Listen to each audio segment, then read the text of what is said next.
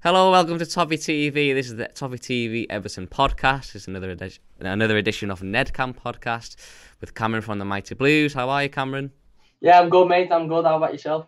I'm I'm better, to be honest. It's been a bit of a whirlwind of 48 hours. Yeah. We normally um, we normally start off with the the fixture just being and talk a bit about the fixture coming up, but to be honest, there's a massive elephant in the room, and it's been. If this was a normal week, then it'd be we'd be fine talking about Tottenham, but I don't really think anyone's bothered because Yeah. it's not the Premier League fixtures now, especially Tottenham and Arsenal this week. They've not become not irrelevant, but completely overshadowed by the absolute mess that is football. yeah. And uh, well, we'll get into that later, but let's just pretend that it has been a normal past few days, and we'll we'll just touch on Tottenham. So Friday night, the team new com- the team news comes out.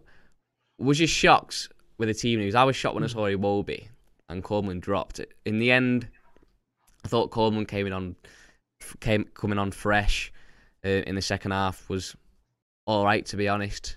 May have benefited us, but what, what was your, what was your thoughts when you when you first saw the lineup?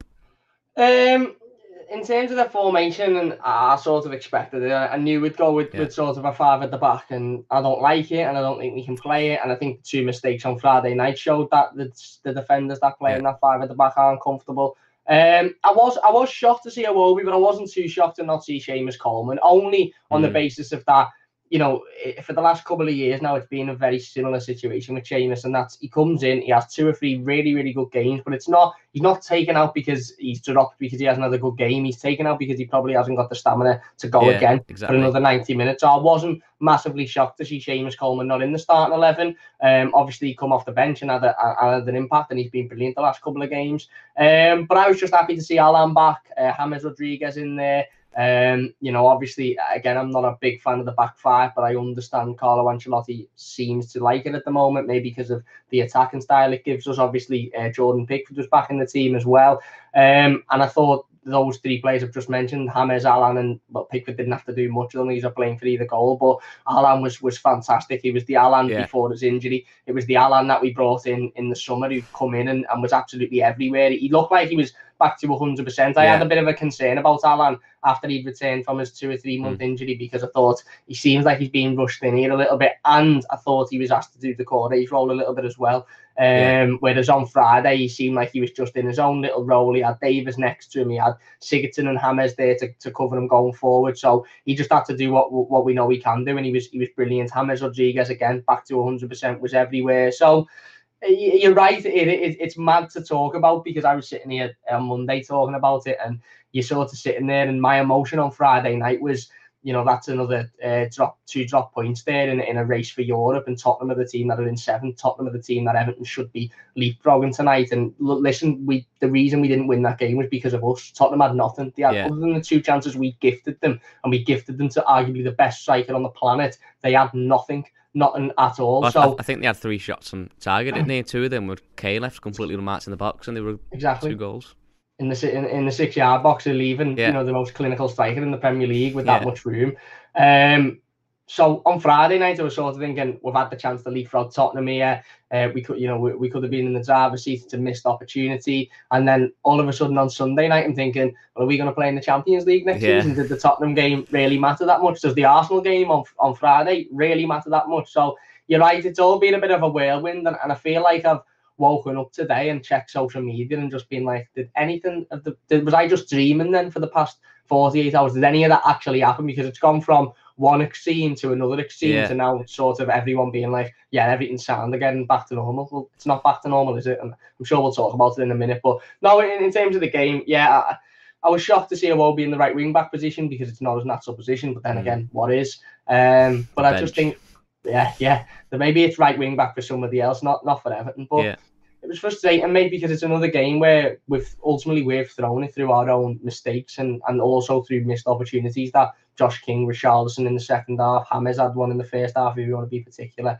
Um, so it was it was a better performance. That's one thing I would say. If we're going to take the positives. We were a lot better than we were against Brighton. We actually stepped up, we pressed them, we put them on the toes a little bit.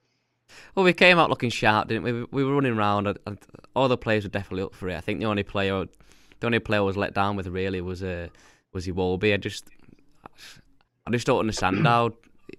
I mean, Col- Seamus Coleman is our best winger. Let's be honest. Yeah. And he's a 33 year old right back because I just saw this. He, he came on after a minute and he completely showed Iwobi up. He put the ball into his feet, got it out of his feet, Yeah. sprinted down the wing, put a ball in the box. You give it to Obi, he takes three touches before he decides where he wants to go. Yeah. He's, he's, he's, he's far too slow and he's, I think his decision making shocking. So Yeah. I don't know whether he's one we'll be looking to get out the club in this in the, this summer or the next summer or January transfer window. But yeah, so I suppose that's I suppose, I suppose Seamus Coleman coming on highlighting how much we need a, a, a right winger. You know, Yeah.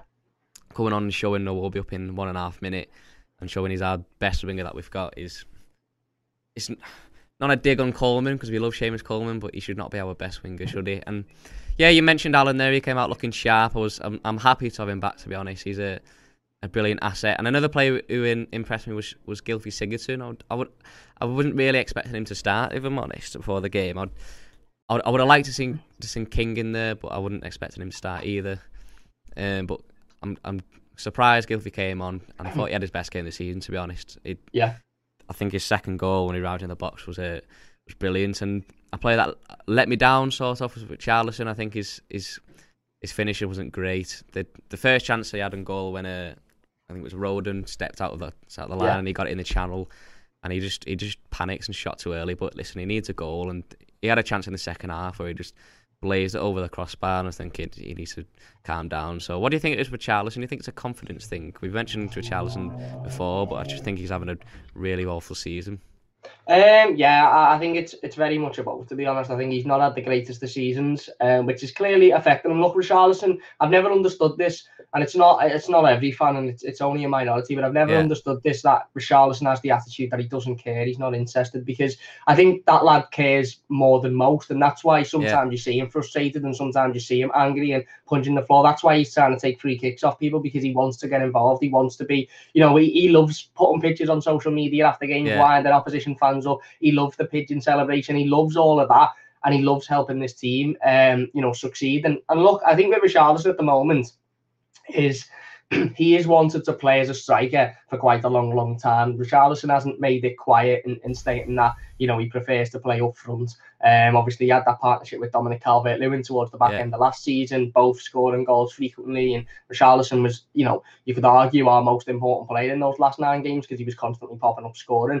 I think what's happened with Richarlison is when he's played at up front, when he's played as a striker, um, certainly in recent times, it's not really been in the way that in which I think he wants. I think he wants to play as a striker in a front two with Dominic Yeah. Calvert-Lewin. He doesn't want to play as a striker where he's sort of there and everybody else is here and it's just getting lumped up to him and the whole responsibility is on him. So I do feel for Richie a bit because I think for the last few games or so, it, has it's been the Dominic Calvert-Lewin sort of tactic, if you like, and that's lump it up to Richarlison and just hope that he can hold it up and do something with it. And Richarlison hasn't got the aerial presence that Dominic Calvert-Lewin has. He doesn't Yeah. win as many aerial duels as Dom does. So I do, I get it, and I understand it. And I think I, I think he worked hard on Friday. I do. I think he worked hard. Don't get me wrong. I think his finishing was poor. I think the, the one in the second half, which could have won it, was you, you have to score them. You do, but Yeah. maybe he's done a little bit of what Dom's done in recent weeks and sort of seen the lights a little bit and panicked and leant back instead of just leaning forward and, and slotting it. But I really don't think Richarlison's idea of playing up front is him being the lonely striker and Yeah. everybody just sort of lumping it up to him. Um, he had an involvement in the second goal, I think Sigurdsson's goal. I think he passed it to Coleman. He one two with Coleman and then Coleman lashed it in. Um, but yeah, I just don't think he's having as great as the seasons, to be honest. I, I don't. And I've got full faith and belief that he'll come back and next season he- he'll be even better. But I, I do think he wants to play as a striker, but I think he wants to play as a striker with Dom, where they're both playing off each other when Yeah. we're playing well, rather than just him up front on his own and everybody sort of lashing it up to him. But look, you, you can't excuse missed chances, and he hasn't been on great form, and, and he needs to improve, and his finishing needs to improve, and, and we all know that.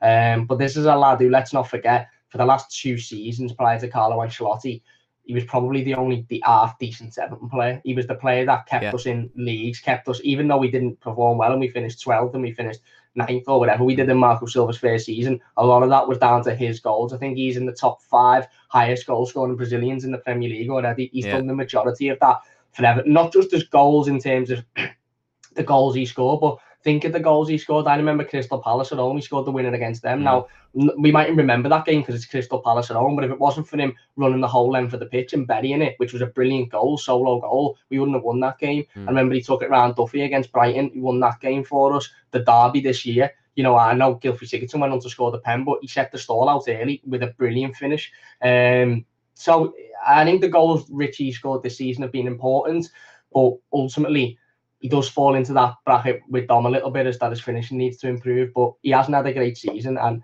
I imagine Richarlison would have had a season like last season, this season. You yeah, know, who knows where it would be. Well, it'll be a lot be- a lot better because we're getting a few more goals from midfield, not nowhere near enough. Yeah. And, um, I mean, you mentioned he's frustrated, isn't he, Richarlison? He wants to, he wants to be in that Brazilian national team, and you mentioned him playing split striker, and he, he he did that well last season, but I think playing as a lone striker, sort of, I know we had James playing off him on, on, on Friday, but playing as a lone striker, we saw him. You know, we'd have the ball out on the on the wing with Gylfi and Lucas Digne. Yeah. I'd be coming, he'd be coming trying to pick it up off them, and it, it's not where he should be. So I can see the split striker yeah. thing, and I know exactly what you mean. But yeah, I suppose we played well. We we did look sharp. We we, you know, we were getting forward, we were creating chances, but I suppose, like you said, we let ourselves down again with poor defending. I mean, the the second goal especially was just the first goal. I didn't quite know. Why, I still don't understand why Holgate was on the floor. I'm guessing he just anticipated it wrong. But the second goal was just it was Sunday League defending, wasn't it? I, I still can't get my head around it. But yeah, yeah, it was a it's a fair point, I suppose. I, th- I think if he if he'd have got three points at Brighton and three points against Palace, then we'd have took a point on Friday. But I think the fact that we've took now three points out of nine games, that that game we well it was two points out of six games at the time. So that game, you know, we were we were desperate for a win. Really, it's been we've not won yeah. a game since West Brom at the start of mm-hmm. March, and it only makes us, you know, it makes the Arsenal game a must win, especially if we want Europe on on yeah. Friday. But um, yeah, so moving on, it was a interesting couple of days after it. As, as you said, it was a bit of a whirlwind the past few days. So. What was your first initial reaction when the proposed European Super League was announced on Sunday night? Was it? Yeah, Sunday yeah. night. Yeah. What, what was your initial uh, reaction? It was rumored first, wasn't it? And as soon as it was rumored, there's all of these words, one words that we can use to describe our, you know, initial thoughts and feelings. We can say disgusted. The fans of those clubs might say embarrassed, ashamed. We can say annoyed, upset, frustrated. But there's one word I think that sticks out more than other that is more damning than any of the other words as well, and that's it's not a word, but it's a phrase. Not surprised. I, I wasn't mm. surprised whatsoever, and I've said this for a while when when the Premier League and UEFA and all of these organisations have allowed these multi-billionaires to come in and take over football clubs with no knowledge of football whatsoever, no care in the world for the sport, the legacy of the sport, the founding mm. members of the sport, even the rules. Florentino Perez is talking about shortening games and no one under 24 likes football. What all the nonsense that is.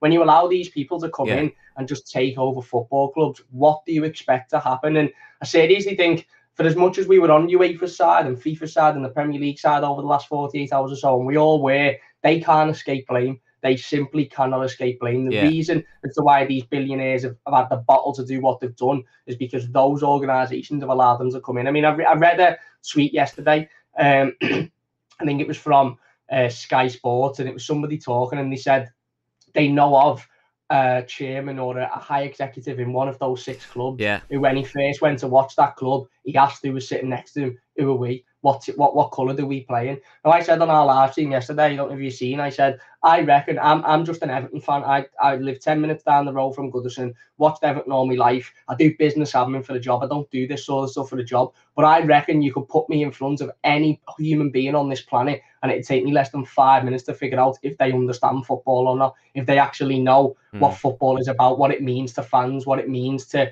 clubs to have won all of these trophies and being this successful. It doesn't take, uh, you know, rocket scientists to sit down with someone and go, you actually haven't got a clue. You haven't got the best interests of this sport in hand. And if the Premier League would have done that 10, 15, 20 years ago, then these people wouldn't have been allowed to come in and take over these football clubs. But they didn't. They just went, oh my God, it's, it's all about money. They're going to bring loads of money and we're yeah. going to make loads of money, blah, blah, blah. Certain television broadcasters are the same. If they'd have come out and stopped naming it the Big Six and the Super Six and all that, that name has come from people like Sky and BT and all of them yeah. who have named them that for years and years and years. It's not come from them clubs. All of them chairmen have done has gone, Well, that's what we get called by these people. So we'll just adopt Mm. that name. Stop calling them the big six. They're not the big six. They're not the best six for a start because Arsenal haven't been a decent Mm. footy team for about a decade. Leicester and West Ham are in the best six at the moment. And in terms of the big six, are Manchester City a big six club in terms of English football history? No, Spurs. they're not.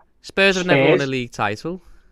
Spurs, exactly. Spurs aren't certainly not in terms of European Cup history. Exactly. Arsenal, have, yeah, Arsenal okay finished in in the Champions League for loads of years on the bounce, but they finished fourth. Didn't win it. Didn't win the league Yeah. to get in the Champions League. They haven't had any real success. I know they've won a few FA Cups, but they haven't had any real European success. Certainly not in my lifetime. So. No, nobody escapes blame in this situation. The Premier League, UEFA, FIFA, all of them media companies, they all have to accept that. Do you know what? We okay, we mightn't have had a part to play in this European Super League, but we've we've had the matches that have lit the fire that have that have caused this. Um, and I, I hope to God that when I watch these media broadcasters and all of that, we don't get the big six or the super six anymore. They're just called clubs like everybody else is a Yeah. club, and they're spoken about the same, if not even worse. Now what they've done as the rest of um, as the rest of the clubs in the Premier League, and they should be they should be sanctioned, they should be fined, they should be punished, they should be deducted points. They won't be. They They'll won't get, be at they'll all. get welcome back with a hug, won't they? That's it. Well, there was a rumor last night that UEFA had. Well, you, wait, there wasn't even a rumor.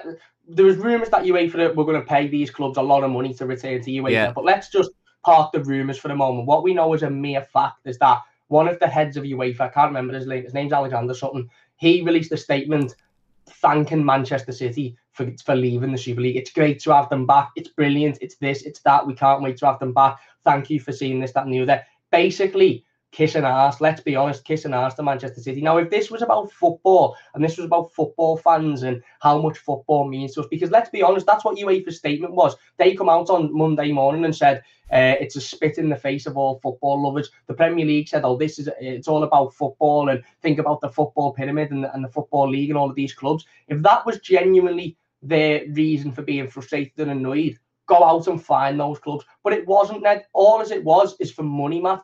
All as it Mm. was, they were worried about how much money they are going to lose. And that's the reason why they're getting welcomed back with open arms. That's the reason why they're still allowed to compete in the UEFA Champions League semi final. How silly is that? How silly is it that UEFA are letting four clubs or three clubs who turned around and said, We don't want anything to do with you anymore and signed a 147 page document agreeing to that? How silly is it that UEFA have gone, right, they've changed their mind now, so yeah, we'll let you come back in and, and we'll, why not take it? If it was about football and about how they've tried to ruin football, take a stance and say, no, you're not competing. We get that you've apologised and you want to come back in, sad, but you're getting punished, you're not competing. Deduct them points in the league, but it's not about, it was never about that for those organisations. It was about that for us fans. We never wanted to see it because we care about football, we care about grassroots and legacy and where Yeah. football's been, but it wasn't that for the Premier League, it wasn't that for UEFA. They said that in their statements, but that was just a big facade to get on the side of the fans. They may as well have come out and gone, listen, we're going to lose a crap load of money if these leave here, so we need them to not leave because it's not about football or the legacy. It's about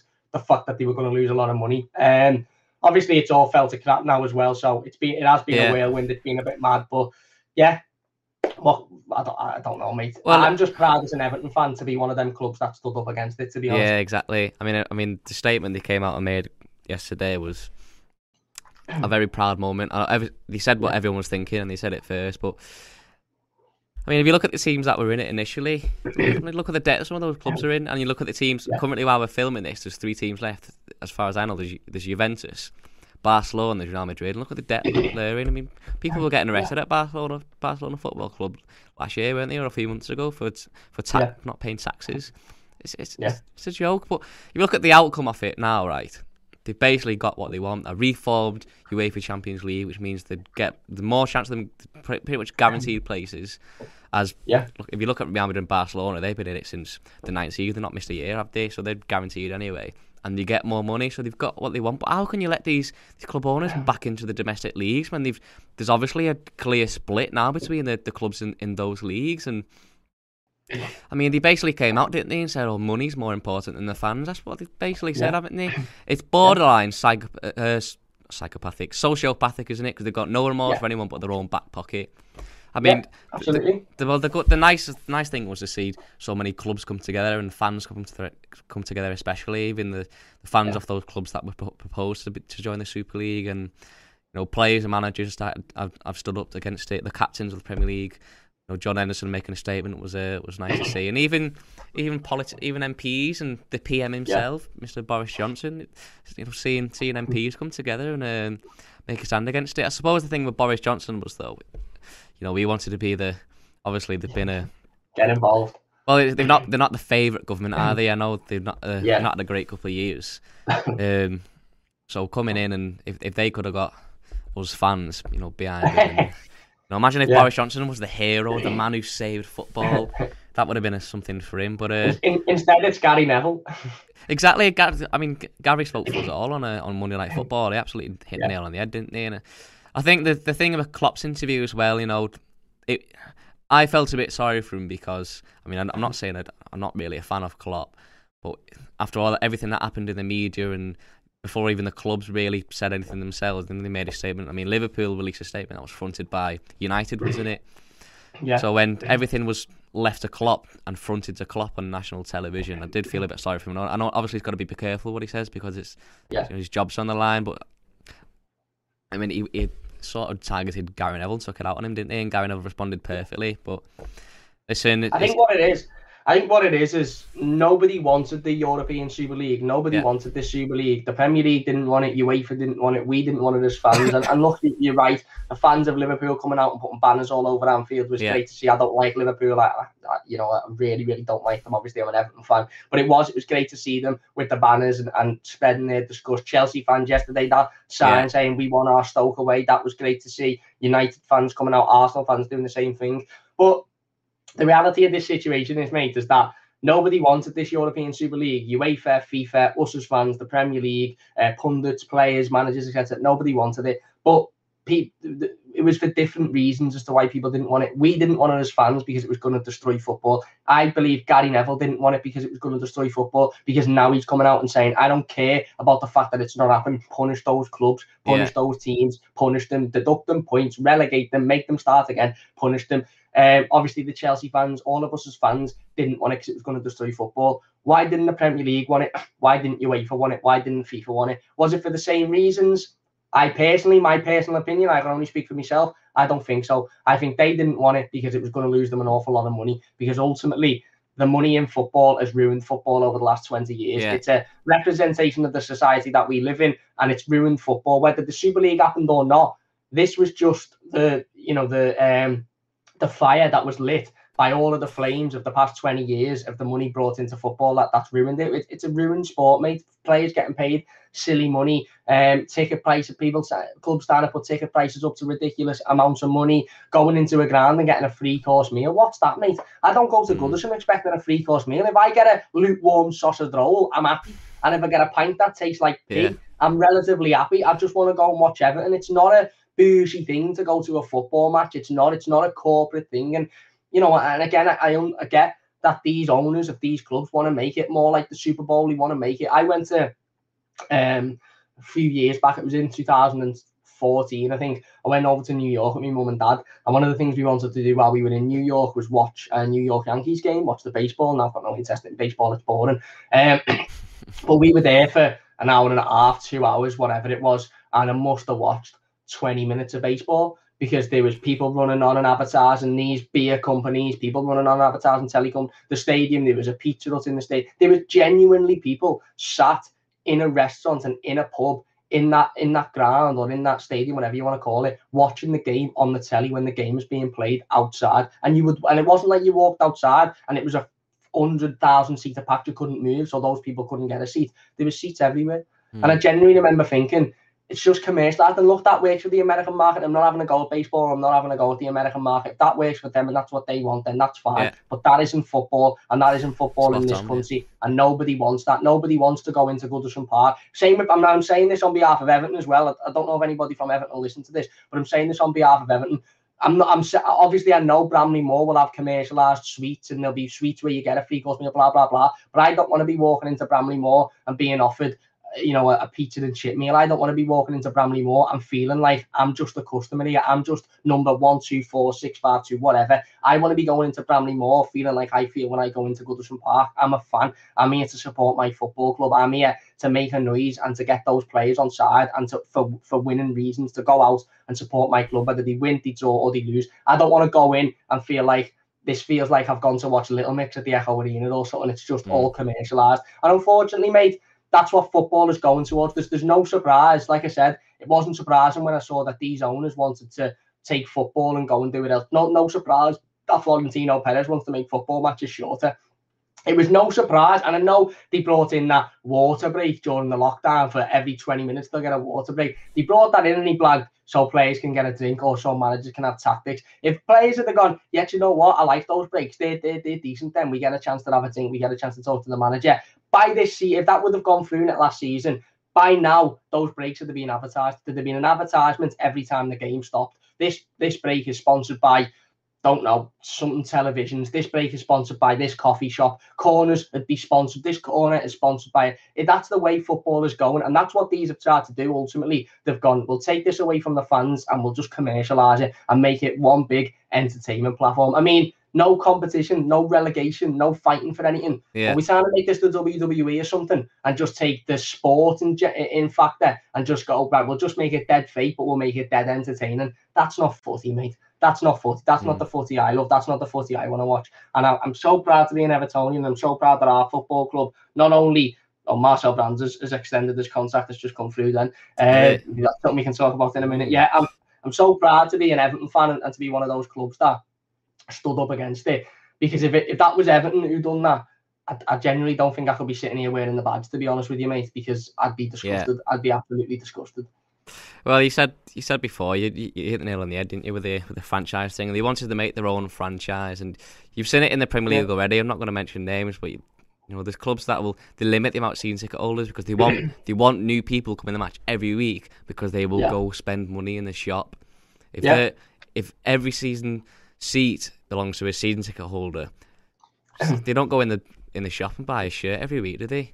Yeah. So they wanted exactly. to make their own Disneyland basically, and yeah. I, I don't know how they can allow these club owners to be still in these domestic leagues when there's an ob- obvious divide, and you can't. The fans, the fans of their own clubs can't trust them because they they they know that now you don't care about the fans; it's all about the money. So yeah, I mean, and, and look, I get, I get that money is is about. I get that football is about yeah, money, you know, yeah. and I get that you know uh, for for years. Uh, I've spoken on clubs that release their home kit um, the day of the last game of the season so that people flood in the shops and get it. And, and there's yeah. elements of this that I don't agree with and I don't like because it's not football, but I understand that that's where football is. Now, I get that Everton, I'm not going to sit here and blag that and, and start sitting here and, and acting like Everton haven't got a multi-billionaire owner who's mm. put in 500 million into this club and who's likely to put in a further however many hundred million.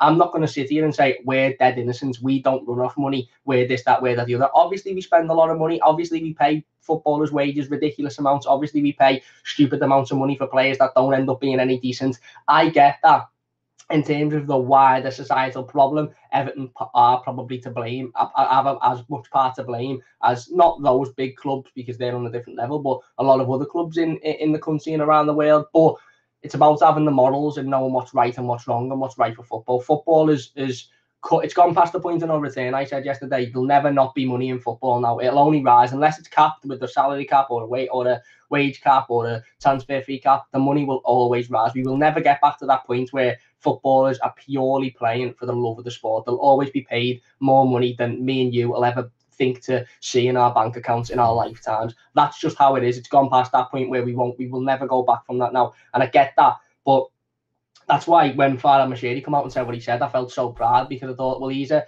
billionaire owner, and as much as I understand the fans of those top six clubs or big six clubs. Nonsense. I understand the fact the fans of those six clubs coming out and saying, "Well, you're you weren't in that position, so you don't know what your owner has done." And when they said that on Sunday night, I sat here and thought to myself, "No, Everton wouldn't do that. Everton wouldn't sell us down the river. Everton wouldn't do that." But I there was also an element of me that thought, "Well, we have got a billionaire owner, so mm. who knows? Who knows if we were invited, what the outcome would be? Who knows if." If it was Everton instead of Tottenham, what we'd be talking about today? Because it might yeah. be that and Farhad Moshiri come out and said what he said, and it made us all proud, and it was brilliant that he said it. And that shows that Everton have an owner who, yes, is going to bring in a lot of money, and, and I understand that, but also cares about the values of football and the Premier Mm. League, uh, not the Premier League, and the English footballing league and the footballing pyramid and us as fans as well. That's important. Everton have had to employ a billionaire backer to compete with those teams at the top league. Otherwise, we'd be in the Championship League One and would be would be one of those clubs. Yeah. In order to compete and to stay alongside these clubs, we've had to do what they've had to do, but we've done it in the right way and we've done it in a moral way, whereas they haven't. And you know, Yeah, again, exactly. well, well, you mentioned punishment before, and obviously, I'd, y- y- letting these club owners back in the domestic leagues like punishment would be a not surprising, but but obviously a massive uh, bit of a sham to be honest. Obviously, we've seen clubs like Wigan. I mean, the EFL let an owner who clearly doesn't know how to run a football club, I wasn't fit to run a football club, take over Wigan, and they got relegated for it. yeah, I know Wigan aren't a big club as the Big Six. Um, Yeah. I mean they've won more trophies recently than Tottenham, haven't they? So, but what what, what what do you think should happen to these Big Six clubs, these elite super clubs with superpowers? You just mentioned it then, mate. Barry, you know, uh, this argument of, and uh, listen, there's two elements of this argument.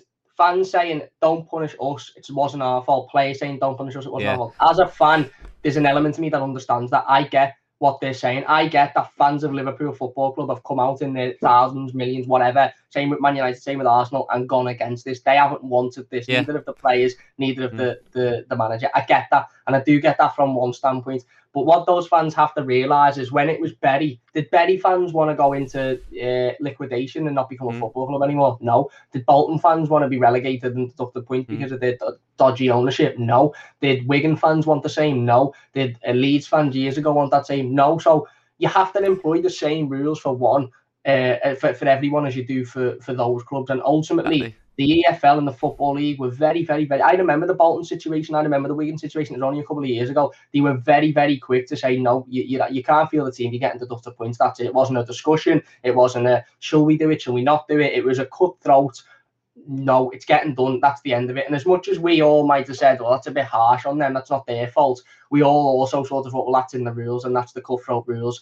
That's what it is. They've been fined, they've been deducted points, they've been relegated, whatever. You have to employ the same rule with these clubs. Just because it's Liverpool, it's Manchester United, it's Arsenal, it's Chelsea, doesn't mean that they haven't broken the same rules, it's probably worse rules than those previous clubs did that were deducted 15, 20 points, that were banned from leagues, that were relegated automatically, that were ripped to bits, and even in the extreme circumstance of Bury, that were completely destroyed and are no longer a football club.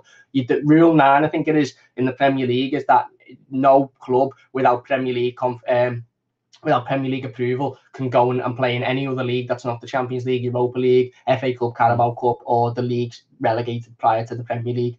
They've very, very clearly broken that rule, and they haven't just broken that rule. They've stuck two fingers up to you and gone, "Nah, I'm going to go and play in this." Yes, Yeah. they regret it.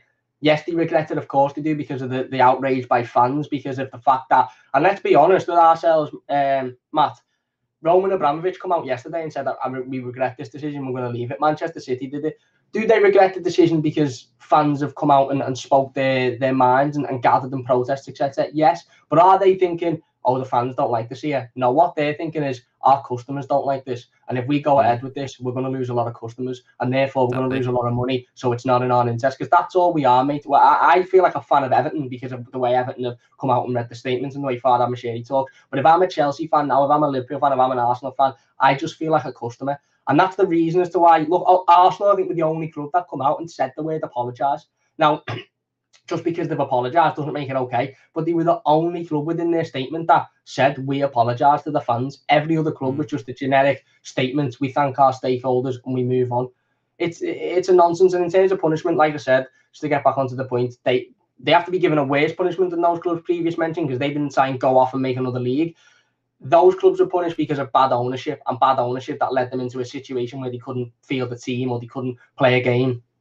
These clubs should be punished for bad ownership, but on a much more severe level because those owners have tried to turn their back on the entire football pyramid and go away and make their own league. If they don't get punished, which I'm not, I, I, I'm, I'm not going to lie to you, mate. I don't think they will be punished. I really, Mm. really don't think they will be punished. And there's a reason for that. Is because you punish Man United and Liverpool, and you relegate Man United and Liverpool into the National League and say build your way back up. Then ultimately the Premier League loses a lot of eyes. The Premier League loses a lot of money. The Premier League loses a lot of customers. Yeah. We're not stupid here. Stop, stop making out like we're stupid. Stop coming out and saying it's about football. It's about the football pyramid. It's about that. It's not. It's about Mm. money and how much money they'll lose in their pocket. Don't just come out and be honest and say, look, we're not going to deduct points on any of the teams because if we do, this big six, as much as it's a nonsense and half of the teams in there aren't even a big, big teams in terms of historical uh, trophies won, certainly not in Europe. But the reality is, if we deduct points from these, if we relegate them, if we if we um you know punish them, then they'll probably get the ick and we'll lose a lot of money because if they're not playing in the Premier League, we don't get as many customers, and and, and that's the be all and end all. So should they be punished? Absolutely, absolutely. And if they're not punished, then again, I, I, I I give up with football every week, to be honest. I give up with football when Everton drop points like we did the other day, but I really, truly do give up with football if Yeah. if, um, if these clubs aren't punished because it's blatantly there that it's one rule for one and one rule for another. Did they care about Bury? No, because Bury don't bring in million, billions and millions of pounds every year. Didn't with Bolton. Willie with Manchester United and Liverpool? Yeah. Have a pair of balls, grow a pair of balls, and go and give them a punishment Mm. that they deserve. And then we can all sit back and go, do you know what? Fair play to the Premier League. But and then if, if the Premier League do that, I'll come on here next week, Matt, or the week after, and I'll say they care about football. If UEFA would have come out and if they, they still got time to come out and say, do you know what? No, PSG or the champions of the Champions League, you lot can't play in it next season, and we'll talk about the season after. Where if we if we think you deserve it, then I'll say, do you know what? UEFA care about football. But until they do that, which they won't, UEFA will let them Champions League semi-finals go ahead. Why? Because it'll make them a load of money, and then the final will make them a load of money, and the Premier League will let these teams come back in. I mean, it was on Sky Sports yesterday when when Chelsea were playing. Um, I, I can't remember whether it was Alan Smith or somebody, somebody that was against the Super League and, and come out and openly admitted to be against the Super League. Um, just before the Chelsea game said, because obviously it was leaked that Chelsea were going to leave. Yeah. Oh, it's uh, it's all back on now. Um, you know, Chelsea have finally got something to fight for. They've got to fight for top four. These players have got their their um, you, you know, they've got their, their fight for top four back on. And I was like, well, why? Why should they have a Mm. fight for top four? All as the Sky Sports then have done is rubbed that under the carpet and gone, oh yeah, it doesn't matter now because they're, they're out of it. So Mm. the fight for top four is back on. Why should the fight for top four be back on? Why should those clubs be allowed to compete in Europe when they've just walked Yeah. away from UEFA? Grow a pair. Premier League and UEFA and FIFA grow up here and punish these clubs. And I get that it's not fair on the players and the fans. And I get it. If it was Everton, I'd probably be sitting here saying it's not that fair on us, is it? Because we've not done anything as a fan base. But it doesn't matter. It wasn't fair on Bury fans. It wasn't fair on Bolton fans. Punish the clubs. Yeah, well, listen, we're getting we're getting new information all the time now. We're still sort of in the middle of it. I mean, I can't. I won't be surprised if we don't punish them anyway. But listen, the, at the end of the day, the owners have got exactly what they want. They've got a new um, reformed UEFA Champions League, which is looking like the likely outcome, and might be the probably the best possible outcome if you look back on Monday what we're all thinking. But listen, Yeah. it's not exactly what we want. It's not great for us, but I suppose it could be a lot worse. But moving on in terms of information, we've had some new information breaking just as we're recording this. What's uh, what's been going down in Everton? So um, yeah, Everton have just clicked on my phone then to see if anyone's anything's happening, and the Everton have said that Everton have, uh, have extended the contract of Marcel Brands, the club's director of football. So I haven't read the full story, but uh, that's the latest. Again, not not no surprise on the Marcel Brands uh, front. He's a member of the board. Um, I think the reason as to why it's only just being announced is because they probably weren't really worried about it or weren't really thinking about it. In fact, it's probably at the bottom of the pile because they thought, yeah, he'll just get the paper out and sign it. Um, there's a lot of worry. I don't know why, but there seems to be a lot of worry within fans as to whether or not he's signed. Why hasn't he signed yet or not? Yeah. Probably because the club are thinking transfers, the league, European football, Mm. all of that will be above the the, the uh, evidentiality, if that's the word, the evidentiality that Mm. Marcel Brand signs his, his new contract, and he, and he has done today. Um, and yeah, now now we kick start and we go go again in the summer with, with him and, Carlo and Carlo Ancelotti. Well, yeah, I suppose. I know there's been not not not a split, but I know some fans aren't too happy with it. I mean, the, the I mean the first few years he's been here now, his his job's really been, you know, to trim the trim the team down and get some of the players out the door. Which obviously January did a good job of that. So whether you're happy with that or not, but I mean the players he's he's brought in so far, some have worked, some some haven't. I mean a lot of the players, especially some of our best players, have been down to the manager. Really, look at Richarlison with Michael Silva and players like Hammers and Allen, and then players he has brought in like Gomes and obviously Iwobi. We had a plan for Iwobi, hasn't worked out. Whether it was a last minute panic thing, same with Kean really. Whether that was a last minute panic thing and we needed a striker, and then players like Gomes. Gomes hasn't worked out, and but listen, at the time we wanted him really, didn't we? So Yeah. if, if, if it's, it's three three year deal, yeah. Yeah. So we signed a three-year deal, and he, basically we're halfway through. He's got plays out the door. Now it's time to get plays in, I suppose. So for me, it's, it's got to be looking at those plays like we some of the plays we missed out. And this summer, there's plays out there like Leon Bailey and you know Baku or even Max Aarons. The plays that he's got to go. I mean, he did a good job with Godfrey, a young, hungry player. So I'm split on the decision. I'm not too sure, but I'd, obviously, she said we'll have to wait and see, wait until see the summer. So, uh, what do you expect from Marcel Brands? Are you are you happy with it with a deal? Um, yeah, I think I am to be honest. Obviously, another three year contract. He's three years in, so he's halfway through effectively, as you said.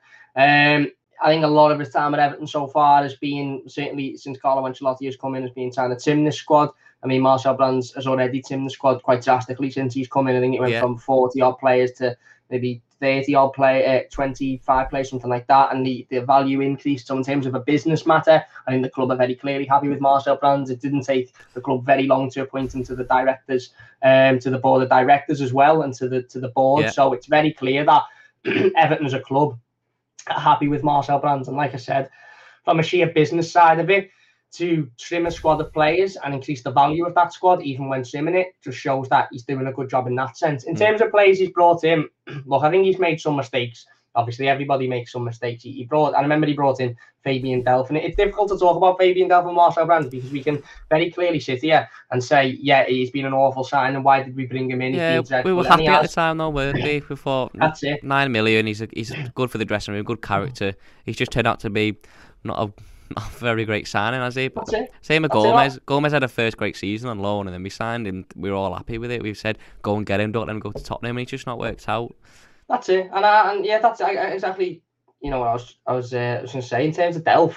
I think, like you said, I remember when Delph was announced, and I sort of thought, yeah, get him, won a Premier, won mm. Premier Leagues, yeah, got that leadership. I think documentary had just come out, so you could see that he was quite a, a, a strong member, or at least appeared yeah, a strong member of that character. Manchester City team, big character. And I was thinking, nine million pounds, he might just bring that leadership. We all knew he wasn't the greatest footballer, but he might just bring that leadership, maybe a Phil Neville-esque leadership that we need into this squad. And he hasn't. Mm. He spent 99% of his time on the injury bed. The other rest of it, he spent arguing with fans, and he's been a, a shocking signing. But we weren't sitting there when Everton signed Fabian Delph saying that's a shocking signing that I can't believe exactly. we've done that. We were sitting here saying eight million, not too much. He, hopefully, you're bringing the leadership, might be a decent player. Um, the award we won again I think it's more of a signing where there was more scratch there when it happened, and, and look, Iwobi hasn't been a success at the club so far. And I, I agree with with you. I think there was a plan for Alex Iwobi, um, and it just hasn't worked out. I think maybe the club put a bit too much trust in Alex Iwobi and, and what he could potentially achieve. And look, he's still young, and who knows if he stays on at the club, he might he might still be able to achieve good things. Um, but there's been a lot of other players that Marcel Brands has brought in that ultimately.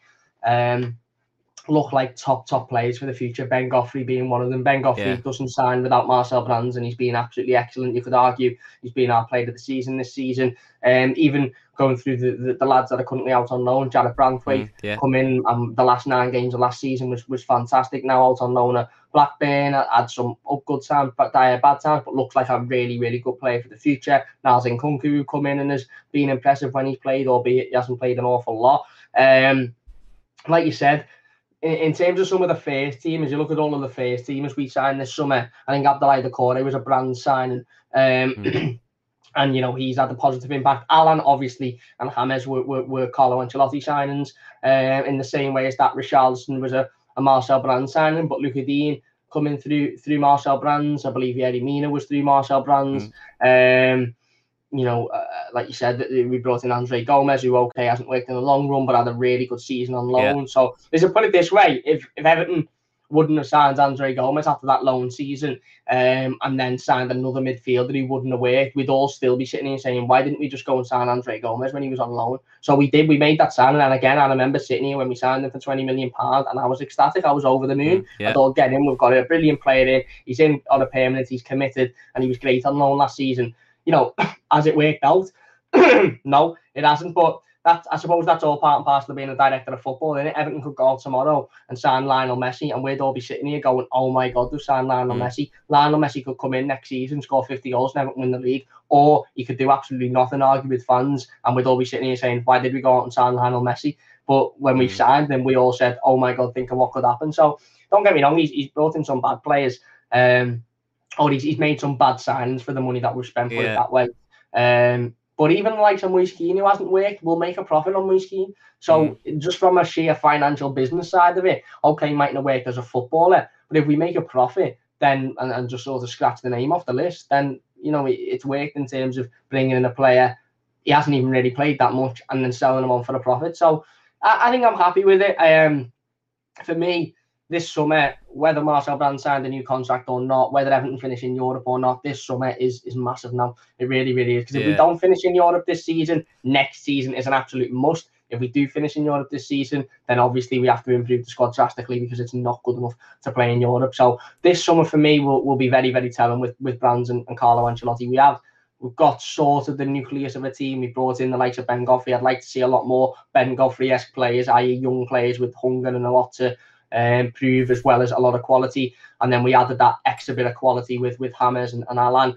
Um, so I, I think we need another four, five, six players of that quality. Hopefully a Max Aarons, you know, hopefully a right winger, um, and hopefully a couple of more players that have got a long future ahead of them and have got something to prove and, and, and something to um, achieve at the football club. But look, I, I, I personally think it's good news. I get why some people wouldn't think it's good news, and I get why some people have their reservations, but as you said before, stability wise, it's it's yeah. you know, if we'd have if Marcel Brands had walked at the end of the season and we'd have had to sign another director of football, it effectively it'd be the same, wouldn't be the same, but it'd be a very similar scenario as if Carlo Ancelotti was sacked now. We'd go right back to a five year plan and we'd be at year one. It'd be a little bit different because we'd still have the manager and the players, but effectively that last three years will have just been swiped and we'd go back to day one. And who knows, yeah. Marcel Brands and Carlo might have talked about the players they want and said, yeah, we'll bring in Max Aarons, we'll bring in this player, we'll bring in that player. Whereas a new director of football might have come in and went, no, I want to go and sign.